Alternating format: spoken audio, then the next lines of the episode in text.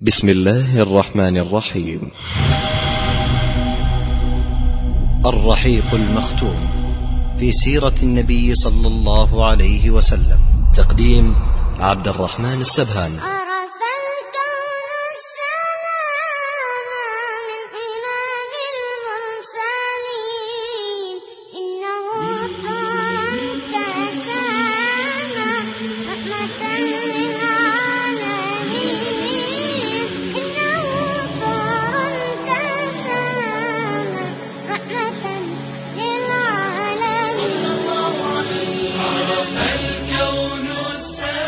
الدرس الأول.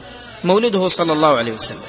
قيل أنه ولد يوم 12 ربيع الأول وقيل أنه في بداية شهر ربيع الأول. وكل هذا لا يثبت على وجه التحديد أنه ولد في أي يوم لكنه ولد في يوم الاثنين. هذا في صحيح مسلم. أما في أي يوم من شهر ربيع الأول فهذا لا يمكن تحديده على وجه الدقة. الأكثر من أهل السير على أنه يوم الثاني عشر من ربيع الأول. وولد في شعب بني هاشم بمكة. المؤلف ذكر هنا أنه يوم الاثنين التاسع من شهر ربيع الأول. وروي في ولادته أنه انهدمت الأصنام وأن النور خرج من بطن أمه أضاءت له قصور الشام. وروي أنه انهدمت عروش كسرى. هذا كله لم يرد بأسانيد صحيحة حتى نثبته لكنه كما قال الغزالي رحمه الله يقول هي تعبير غلط لفكرة صحيحة. وقيل أيضا أنه لما قاربت أمه الولادة سقطت هذه.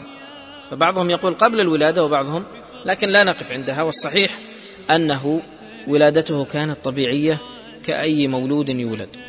الموضوع موضوع المولد في أشياء كثيرة. أولا أنه يحرم اتخاذه عيدا من جهتين اثنتين. من جهة التاريخ أنه لا يثبت متى يكون العيد. هل يكون 12 ربيع الأول أو واحد ربيع الأول أو عشرين لأنه لم يثبت أصلا التاريخ الذي ولد فيه النبي صلى الله عليه وسلم أصلا.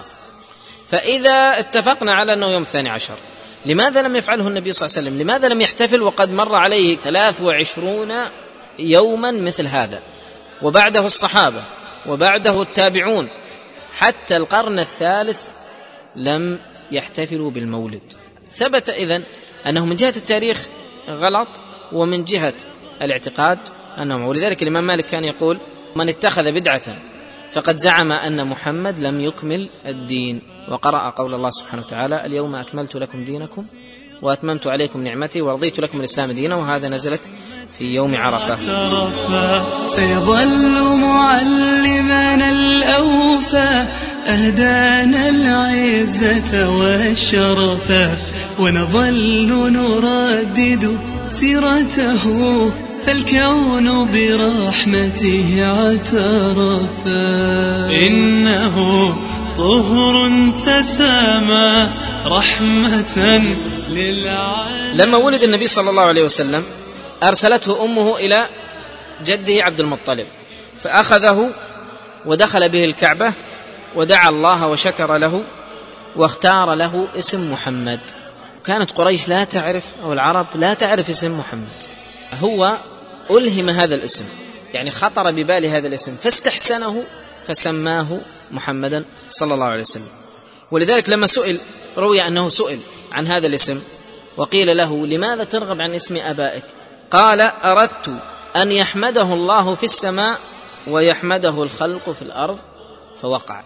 أردت أن يحمده الله في السماء ويحمده الخلق في الأرض فوقع هذا صلى الله عليه وعلى آله وسلم. الآن هو خرج للدنيا إيش؟ يتيم. ما رأى أبا. وأيضا إن صح التعبير لم يرى أمه لأنه ماتت وعمره ست سنوات. فمن رحم المعاناة خرج أعظم قائد للبشرية صلى الله عليه وسلم.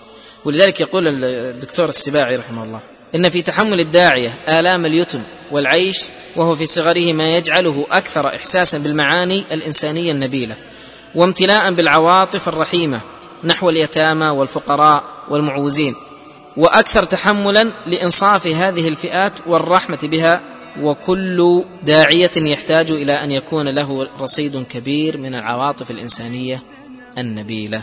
بعد ذلك أرضع النبي صلى الله عليه وسلم اولا من ثويبة مولاه أبي لهب وكانت أرضعت أبا سلمة بن عبد الأسد المخزومي. طير يجلس منفردا من جعل البسمة ديدنه لواسي مهموما ضاقا. إنه طهر تسامى رحمة للعالمين. الكون السلام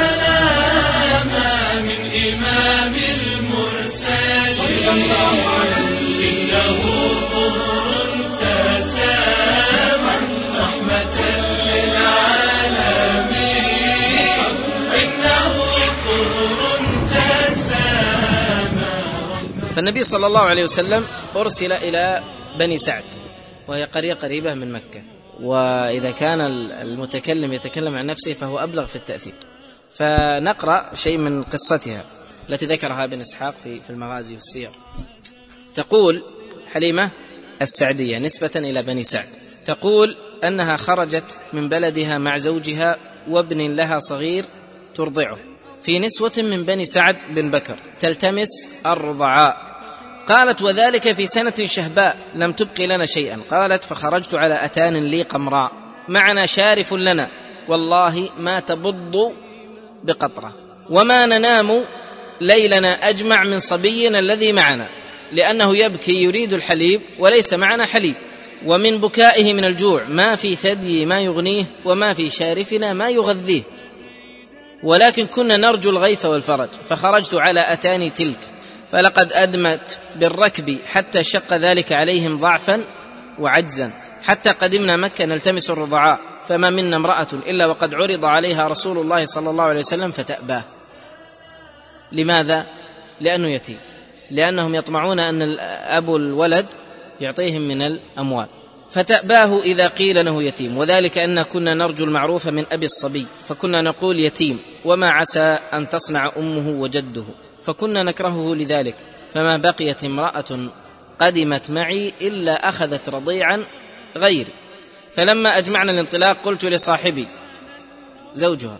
قلت لصاحبي والله إني لأكره أن أرجع من بين صواحبي ولم آخذ رضيعا. والله لأذهبن إلى ذلك اليتيم فلآخذنه. قال لا عليك أن تفعلي عسى الله أن يجعل لنا فيه بركة. قالت فذهبت إليه فأخذته وما حملني على أخذه إلا أني لم أجد غيره. وهذا من عجيب قدر الله سبحانه وتعالى. يصرف هذا النبي الكريم عن النساء أجمع ثم يقع لهذه المرأة. وهذا شبيه بقصة من؟ شبيه بقصة موسى وحرمنا عليه المراضع من قبل فقالت هل أدلكم على أهل بيت يكفلونه؟ وهم له ناصحون. الله سبحانه وتعالى إذا إذا أراد قدرا أو أراد شيئا هاما فإنه ييسر أسبابه. والناس تعجب لكنه بقدر الله ليس عجيبا. من زرع الوصل بدنيانا من سن البر بآبانا. من وعد الواصل بجنان إن أهدى أبويه حنانا. من أوصى الدنيا مجتهدا بفقير يجلس منفردا. من جعل البسمة ديدنه. فالله سبحانه وتعالى يذود هذه النساء عن هذا اليتيم لكي يكون من حظها أخذها له لئلا يقال إنها رجعت بلا ولد. تقول وما حملني على أخذه إلا أني لم أجد غيره. قالت فلما أخذته رجعت به إلى رحلي. فلما وضعته في حجري أقبل عليه ثدياي بما شاء من لبن فشرب حتى روي وشرب معه أخوه حتى روي ثم ناما. اللهم صل على محمد. وما كنا ننام معه قبل ذلك. قالت وقام زوجي إلى شارفنا تلك فإذا هي حافل. يعني امتلأ الضرع بالحليب. فحلب منها ما شرب وشربت معه حتى انتهينا ريا وشبعا فبتنا بخير ليلة. قالت يقول صاحبي حين أصبحنا تعلمي والله يا حليمة لقد أخذت نسمة مباركة. قالت فقلت والله إني لأرجو ذلك. قالت ثم خرجنا وركبت أنا أتاني وحملته عليها معي. فوالله لقطعت بالركب ما لا يقدر عليه شيء من حمرهم. حتى إن صواحبي ليقولن لي يا ابنة أبي ذؤيب ويحك أربعي علينا أليست هذه أتانك التي خرجت عليها؟ فأقول لهن بلى والله إنها هي. فيقولن والله إن لها شأنا. قالت ثم قدمنا منازلنا من بلاد بني سعد وما أعلم أرضا من أرض الله أجدب منها. فكانت غنمي تروح علي حين قدمنا به معنا شباعا لبنا. فنحلب ونشرب وما يحلب إنسان قطرة لبن ولا يجدها في ضرع. حتى كان الحاضرون من قومنا يقولون لرعيانهم ويلكم اسرحوا حيث يسرح راعي بنت أبي ذؤيب. فتروح أغنامهم جياعا ما تبض بقطرة لبن وتروح غنمي شباعا لبنا فلم نزل. نتعرف من الله الزيادة والخير. حتى مضت سنتاه وفصلته وكان يشب شبابا لا يشبه الغلمان. فلم يبلغ سنتيه حتى كان غلاما جفرا. قالت فقدمنا به على أمه ونحن أحرص على مكثه فينا لما نرى من بركته. فكلمنا أمه وقلت لها لو تركت ابني عندي حتى يغلظ فإني أخشى عليه وباء مكة. قالت فلم نزل بها حتى ردته معنا إنه طهر تسامى رحمة للعالمين.